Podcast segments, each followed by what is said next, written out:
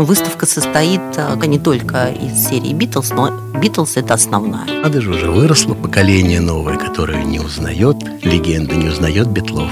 И вот якобы Джон, Джон Леннон в лес долго смотрел и видел слово «yes», наверное, это как-то его привлекло, он решил познакомиться с художницей. Ну и... Артефакты с Дмитрием Буткевичем. Всем привет! Меня зовут Дмитрий Буткевич, я арт-обозреватель «Коммерсант ФМ». Это подкаст «Артефакты». Просто об искусстве. Я буду приглашать в нашу студию людей, которые любят искусство, разбираются в нем и могут объяснить, как это все понять и принять. Сегодня мы говорим о связи группы Битлз и арта, то бишь, соответственно, искусства. И э, есть у нас для этого ряд информационных поводов. В первую очередь, конечно, это выставка Йоко Оно «Небо всегда ясное» в Московском музее современного искусства. Ну, Йоко Оно и Битлз может быть, напрямую не связано, но тем не менее все равно. Когда говоришь Йоко Оно, наверное, все-таки название Битлз возникает у людей в голове. Я так надеюсь на это. Мы сейчас будем с вами об этом говорить.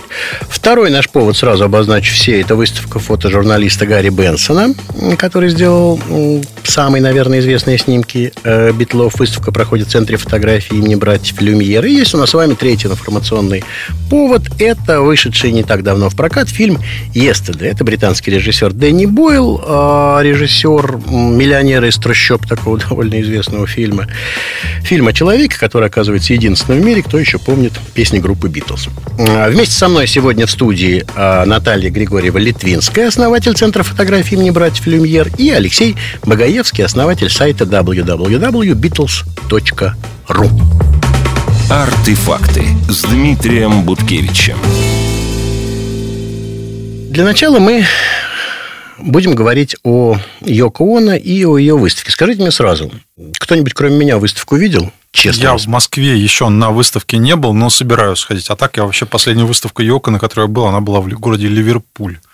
Это когда было? Это было пару лет назад. Выставка, посвященная а, Imagine а, и всему, что с этим связано. И выставка мне очень понравилась. Хм, интересно, мне кажется, она только и делает, что выставки, посвященные Imagine в последние годы. Ну, не знаю. Давайте мы, наверное, для начала попробуем сейчас послушаем так называемые стыдные вопросы, записанные э, продюсерами в нашей, у, среди сотрудников нашей э, радиостанции. Стыдные вопросы, потому что обычно эти вопросы стесняются задать люди, а вопросы эти всех интересуют. Йоко Оно действительно талантливая художница, или это благодаря Джону Леннону она стала такой популярной? В каком жанре она работает и какое самое известное ее произведение? Насколько сейчас Йоко Оно знаковая личность в современном искусстве? Вот наши три вопроса. Но я не буду вас спрашивать, какое самое знаковое ее произведение, потому что это будет похоже на экзамен. Но как вы все-таки думаете, вот она кто скорее, музыкант или художник? Ну, Йока записала, кстати, много пластинок. Вот, и создала, ну, не, не полотен, наверное, а много арт-объектов. Вот, но мне кажется, что Йока – это талантливый человек, который чувствует конъюнктуру текущего момента, то есть то, что нужно вот именно здесь и сейчас. И под это она создает свои объекты. Йока, мне кажется, больше сначала использовала Битлз как инструмент для того, чтобы раскрутить свои истории, тем более первый Битлз, с которым она познакомилась, это был Пол Маккартни. А, да? То есть она не а Пол Маккартни подумал, ну, еще одна как, еще девушка-чудик, вот, и быстренько ее заредиректил на Джона Леннона. Вот, а Леннону действительно все это очень понравилось, и особенно его как раз сводили с ума ее послания, когда он был в Индии вместе с группой, ему приходили письма от Йока, которые там стали из трех букв, там, например, там, посмотри на небо, или там дыши. Вот. Ну, вот-вот-вот, это примерно то же самое, что она... Джону нравилось. Да, и... видишь, она его так пишет, да-да-да, вот, вот так она его подтаскивала. Между прочим, считается, ну, я читал, по крайней мере, об этом, что он с ней так познакомился через ее какой-то перформанс. Она устраивала в Великобритании, э, проводила какую-то свою перформативную выставку, и есть один у нее, я не знаю, это скорее, это не перформанс, хэппенинг, но мы не будем сейчас вдаваться в технические детали. Он повторяет сейчас на нашей выставке, зайдете, посмотрите. Это стоит такая лестница, надо забраться на лестницу, и над тобой э, потолок белый. Надо взять лупу и долго смотреть с верхней ступени лестницы на этот потолок и разглядишь слово «да». По-моему, по-русски сейчас написано, ну, потому что как бы наши это дело исполняли. И вот якобы Джон, Джон Леннон влез, долго смотрел и видел слово «yes», наверное, это как-то его привлекло, он решил познакомиться с художницей. Ну, и... Ему это очень понравилось. Скажите мне, вот любопытно, она была все-таки причиной распада или нет? Это как общепризнанное мнение или мое личное? Ну, давайте сначала общепризнанное, потом ваше личное. Меня это и другое интересует. Ну, общепризнанное, что нет, и а, мое личное, наверное, тоже нет. Там, Йока, ну, понятно, она катализатор, потому что когда у музыкантов, которые сфокусированы на достижении определенных целей, начинают интересы разделяться, то они разбегаются. И Йока в каком-то смысле послужила этому процессу. Но не будь Йоко Оно, ну, Джон бы, наверное, встретил кого-то еще. Кто-то другой бы стал катализатором. Ну, не знаю, сделал бы тот другой э, как бы себе такую рекламу, что ли, на Битлз на Джонни Ленноне. Вот один из наших стыдных вопросов. Была бы она кем-нибудь, если бы не было Джона Леннона? Вообще, Уже не ответить, мне кажется. Мне да. тоже кажется, что не ответить. Хотя, в принципе, ну, пока человек жив и пока он продолжает работать, ей 86 лет, да ей бог здоровья, она еще, в общем, вполне себе в творческом состоянии. А, по крайней мере, надо вам сказать, что вот этот вот проект, который в Москве, знаете, он довольно любопытный. Еще раз вот как бы советую вам на него сходить, поскольку состоит он из двух частей. Первая часть на нижнем этаже – это видео, причем видео аутентичное. Видео конца 50-х, наверное, ну, скорее даже все-таки начала 60-х годов. То есть, там есть видео, снятые то ли вместе с Джоном Ленноном, то ли с изображением тела Джона Леннона, Леш, это вы, наверное, лучше знаете, или с изображением тела самой Йоко Оно, снятый Джоном Ленноном. В общем, там совершенно непонятные вещи, такие психоделические, мухи ползают по экрану. В общем, все, я бы сказал, интересно, но как-то так, знаете, ну, как ты смотришь старое кино такое. Подожди, 50-е годы? Это Нет, видео... 60-е. 60 ну, вот то, что ты описываешь для 60-х годов, по-моему, это нонсенс, да? То есть это, это новое. Это, это те вещи, которые тогда, наверное, взрывали представление о современном искусстве.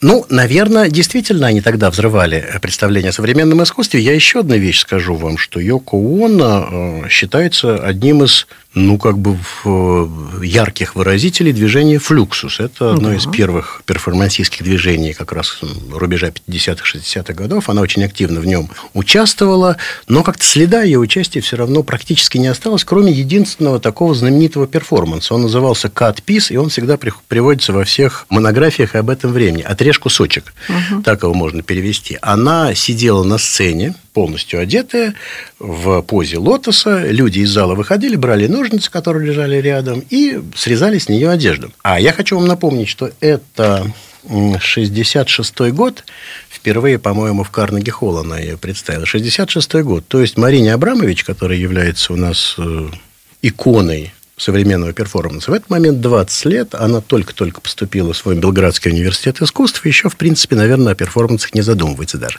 Эта женщина делает этот перформанс. Тут проблема, конечно, в том, кстати, видеофиксация перформанса есть а на выставке, и это очень любопытно. Он очень короткий, ну, по крайней мере, видеофиксация длится там всего лишь несколько минут. Но он останавливается на том, что с нее уже срезали кофточку черненькую такую и добрались до бюстгальтера. И когда человек срезает ей ножницами, как это называется? Штрипки. Лямки. Лямки, да, извини, за жаргонизм. Лямки, конечно, да.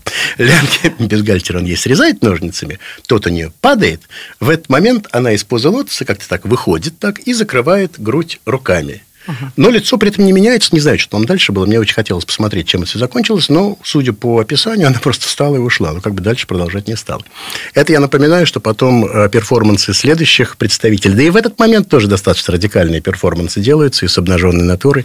Венский акционизм, если мы так об этом будем говорить, конца 50-х годов, это работа с собственным телом и издевательство над собственным телом. А у нее такой он какой-то такой я не знаю, выхолощенный, что ли. Очень э, чистый такой, как будто в каких-то рамках сделан, как будто человеку заданы рамки. Я не знаю, у нее такая же музыка, Леш? А, музыка у нее разная, в зависимости от тех музыкантов, с которыми она работает. Например, вот битломаны в целом не приемлят творчество Йоко Оно, ее вокал, вообще все, что она делает. Лично мне нравится. Вот, э, грубо говоря, та же самая группа музыкантов, что играла с Ленноном, играет уже самое с Йоко. А музыканты очень классные. Там Джим Келтнер.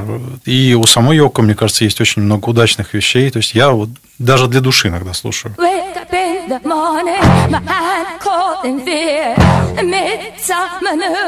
my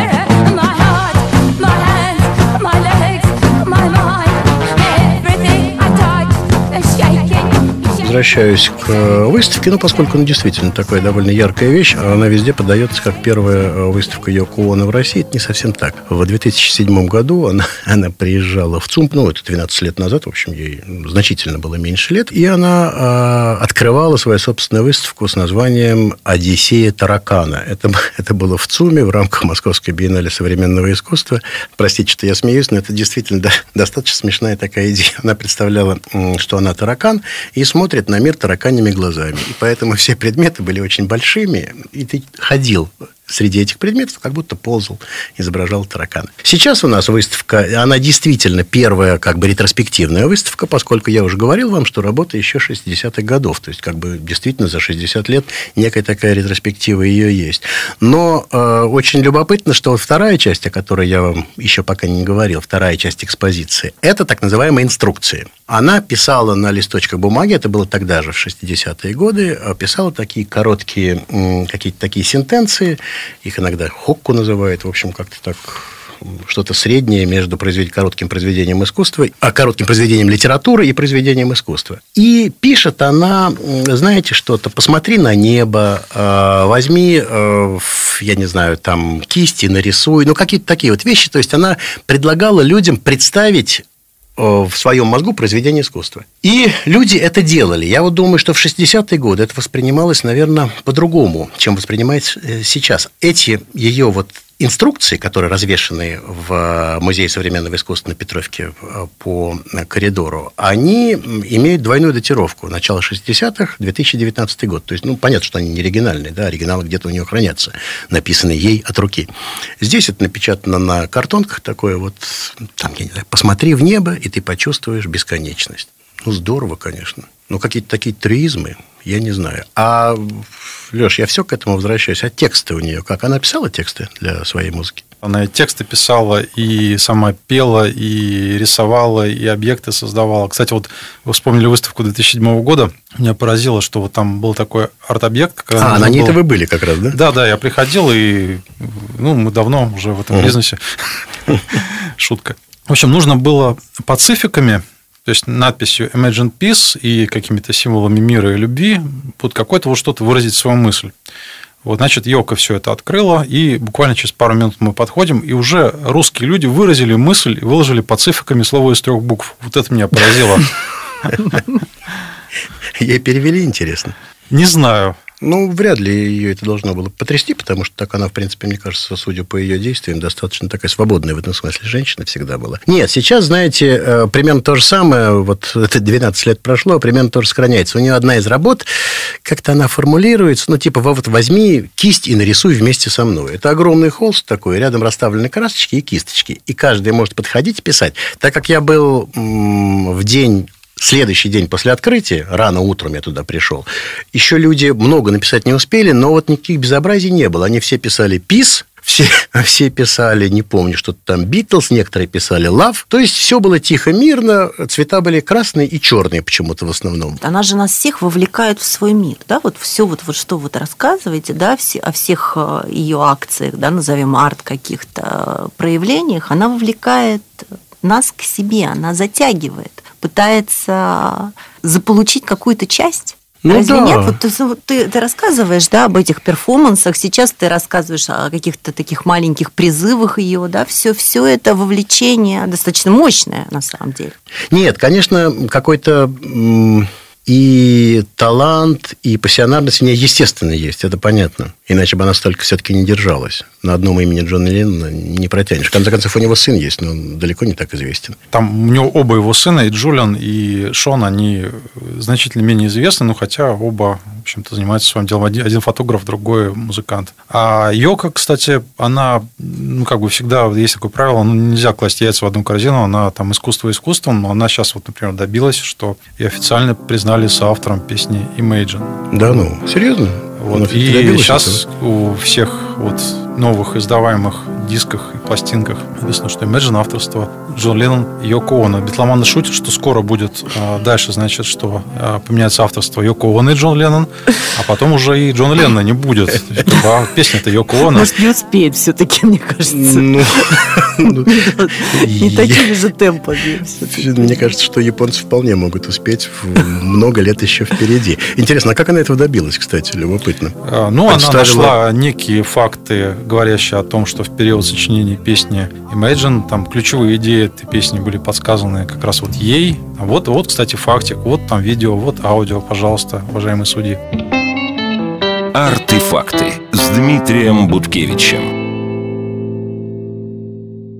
Давайте перейдем к следующему м, пункту нашего сегодняшнего разговора. Это как раз выставка, на которой вы оба были, поскольку ты, Наталья, ее делала, а вы, Леш, водили там экскурсии, как я понимаю. Да, я и на открытии был, как Вот, раз вот вот. приезжал фотограф Гарри Бенсон, очень интересные вещи рассказывал. Совершенно Кстати, о верно. Йоко Оно ничего не говорил. Правда? Да, вот, как сказал Алексей уже, это выставка Гарри Бенсона с названием The Beatles and Beyond, да? Первая его фотография, самая знаменитая, 64 год, по-моему, «Битва подушками», да? В Если говорить о Битлз, отеле. да, да. Да, ну, Та, та, что, тогда собственно говоря, дала ему вот этот, мы как сегодня с тобой говорили, Мгм. лифт, да, Мгм. когда уже... Расскажи чуть подробнее тогда об этой фотографии. Ну, Где скаж- скажем так, на, на самом деле в фотографическом мире искусства это одна из таких легендарных, известнейших фотографий со всех сторон. А, Безусловно, и сами герои, и сам автор, а самое главное, та съемка, которая была сделана, она действительно абсолютно для того времени неординарно придумана, но в то же время поймана. Да? То есть, а,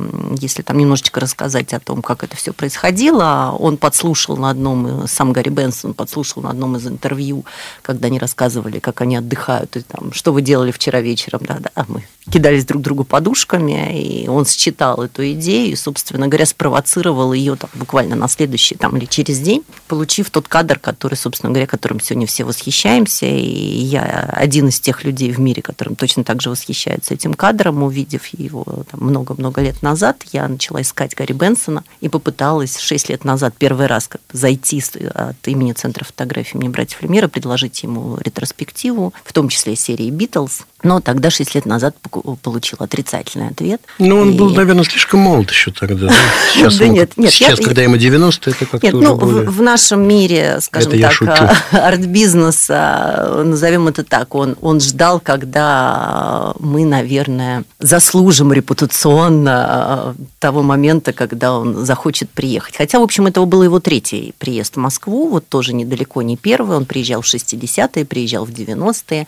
Он тоже очень тепло отзывается о нашей стране, о нашем городе, и каждый этот период свой приезд он любит по-своему. Тоже можно сказать, а если немножко об этой фотографии, то, конечно, это главное, она у нас на экспозиции везде, и то есть есть а, серия, да, вот этих кадров, из которых, собственно, выбирался этот главный кадр. Вот. И есть а, другой блок экспозиционный, который все-таки рассказывает не только о Битлз, но и о самом Гарри Бенсоне, потому что помимо Битлз это великий, в общем, американский фотожурналист, который снимал всех президентов США, начиная от Эйзенхауэра до сегодняшнего, да, господина Трампа, и, собственно говоря, и мно- многих, и многих, и многих, в том числе и Брежнева, в том числе и Солженицына. Поэтому, в общем, выставка состоит, а, как я, мы и говорим, да, не только из серии Битлз, но Битлз – это основная. А, Наташ, тут у меня такой вопрос возник в процессе нашего разговора. Они же, как я понимаю, эти фотографии, в принципе, продаются. Сколько? Нет, те, те работы, которые у нас с тобой висят э, в экспозиции, они не продаются. продаются. Это exhibition sprint, так называемые. Работы выполнены специально для того, чтобы показать их в музейных стенах. Но все равно у меня к вам к обоим вопрос, поскольку я знаю, Алексей, что вы в- этом хорошо разбираетесь, а ты просто наверняка продавала эти фотографии. Ну, Да, такие да, подобные да, фотографии. да. Эти фотографии можно заказать Сколько- ограниченного тиража, И естественно, с сколько подписью они Гарри. стоят? А, даже с подписью Гарри? да? Конечно, да. То есть все, И все, авторские, все авторские права принадлежат до сих пор, естественно, ему. Он никуда их не Мгм. продает, не перепродает. Он делает разных форматов эти фотографии. В основном такие, такие стандартные размеры, там 50 на 60 и так далее. Вот. Это цены там от 15 тысяч долларов и выше. Мгм. А вот если мы говорим о битломании и о битлособирательстве, что ли, битлоколлекционировании, да, какие самые такие эффектные какие-то вот в голову приходят продажи? Ну, начнем с того, что у нас просто отдельная статья новостей на сайте. Это тема аукционов, кто за что, что купил. Вот, и битлы, они как как вот какой-то легендарный царь Мидас, который что-то потрогал рукой, и это превращается в золото. Соответственно, просто регулярно, там, не знаю, несколько раз в месяц, там, в Штатах, в Японии, в Америке проводятся аукционы, где продаются музыкальные инструменты, предметы меморабилии, автографы. Они же не могли на нет, нет, играть. Нет, ну, нет, ну, это заблуждение, что там вот ты музыкант, у тебя гитара, ты на ней играешь всю угу. жизнь. Вот, то есть у каждого музыканта там десятки гитар. Вот, и время от времени что-то появляется на аукционах. Самое главное, что следует знать, что вся битловская меморабилия продается всегда дорого и год от года дорожает. У нас на форуме вот общаются коллекционеры, и есть такой там Константин, у него никнейм BJ Man на сайте. Вот, и когда я спросил, Костя, почему ты потратил, там, условно говоря, там 20 или 30 тысяч долларов за эту пластинку? Как раз вот фирма VJ, это там одна из самых редких серий пластинок, вот, которые у Битлз только есть. Угу. Говорит, ну, ты мог на эти деньги купить хороший автомобиль. Он говорит, идиоты, этот автомобиль через 10 лет будет куча ржавого хлама, а эта пластинка через 10 лет будет стоить в два раза дороже. Это инвестиция, ребята. Там одна из самых дорогих пластинок в мире. Это демонстрационная запись, которую битлы сделали в количестве там, двух или трех экземпляров. Один из экземпляров хранится у Пола Маккартни дома, а один нашел вот его школьный друг, там спустя 60 лет на чердаке, естественно, по классике, там среди какого-то хлама. Как всегда. Вот, нашел и как после этого стал миллионером, насколько я понимаю. Артефакты с Дмитрием Буткевичем. Ну, давайте с вами а сейчас перейдем к третьему пункту нашей сегодняшней повестки дня. Это сравнительно недавно вышедший фильм «Yesterday», который тоже связан с э, именем Битлз. Напомню вкратце, да, содержание. Что-то случилось с миром, какой-то катаклизм произошел. И единственный э, певец из Сассекса, если не ошибаюсь, при этом индиец. Он начинающий музыкант, и он помнит песни Битлз, и он остается после этого катаклизма единственным помнящим песни Битлз, и как-то их апроприирует, и исполняет их, как, собственно говоря, как свои уже. Там еще какие-то есть два человека в мире, которые тоже эти песни помнят почему-то каким-то образом. Ну, в общем, такой странный очень сюжет, абсолютно миллионер из трущоб, в общем, в полный рост. Только что индийских песен не хватает. Улыбочку.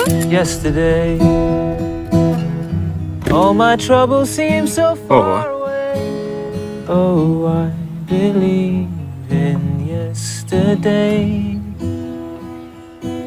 Боже, когда ты это написал?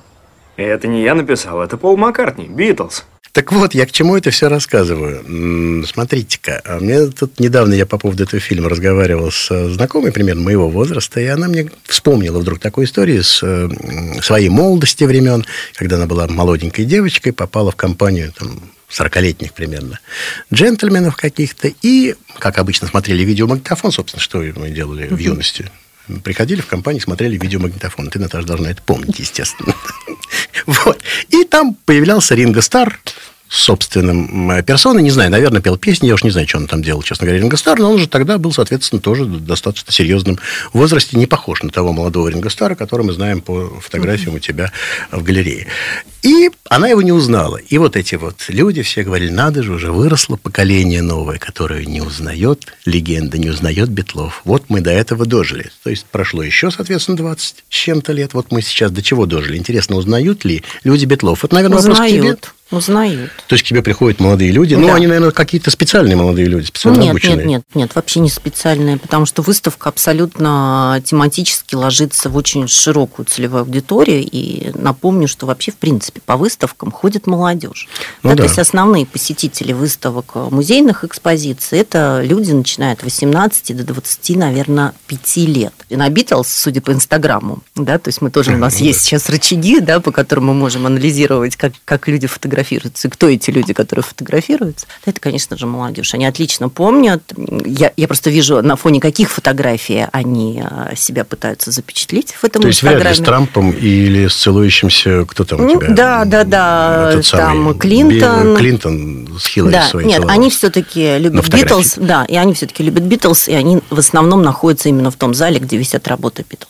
Я тоже, на самом деле, когда делала выставку, и когда мы работали с прессой, мне все время говорили, для кого? Для кого угу. вы делаете выставку? Даже не буду стесняться, я спрашивала у своих детей. Угу. Я говорила, вот как вы считаете? Они говорили, мама, ты что, Битлз, это круто. То есть, может быть, я не могу сказать, что они поставили бы им 10 баллов из 10, да, в своей жизни, естественно, сейчас там есть Кани Вест, еще кто-то там. Понимаешь? Но нет, они, они для них это фан. Я тебе хочу сказать, что сегодня, да, если мы вот про конъюнктуру немножечко вспомним, да, о чем Алексей начал говорить, да, то есть есть же еще и бренды, которые, не будем их рекламировать так в открытую, да, ну, просто к нам обращалось огромное количество угу. компаний, которые что-то делают рядом с Битлз. То есть это актуально, это достаточно серьезные компании, которые инвестируют, да, покупают права, потому что это, это ликвидно, это коммерчески выгодно. Поэтому мне кажется, что Битлз до сих пор на высоте. Все отлично. Фильм, конечно, это он, ну, по сути дела, это как бы как э, водится у как бы режиссер и сценарист это фильм, в котором внутри там штуки 4, там 5 фильмов, там про разное.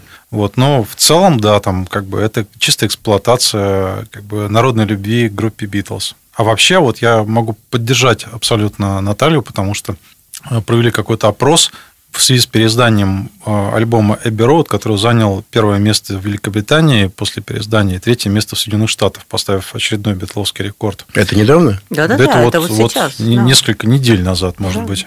Провели а, опросы, 30% слушателей стриминговых сервисов – это молодые люди до 20 лет. Сюрприз, казалось бы, там эта группа распалась 50 лет назад. Да-да-да. И существовало всего лишь, соответственно, сколько? Ну, лет 5, наверное, да? 10 лет. 10 они существовали? Ну, там чуть меньше 10 лет, и выпустила, там, ну, грубо говоря, там 200, 200 песен. Угу. Вот, а влияние до сих пор не отпускает. Сегодня мы разговаривали о Битлз и об искусстве. И со мной сегодня были Наталья Литвинская, основатель Центра фотографий имени братьев Люмьер, и Алексей Богоевский, основатель сайта www.beatles.ru. А это был подкаст «Арт и факты». Я Дмитрий Буткевич.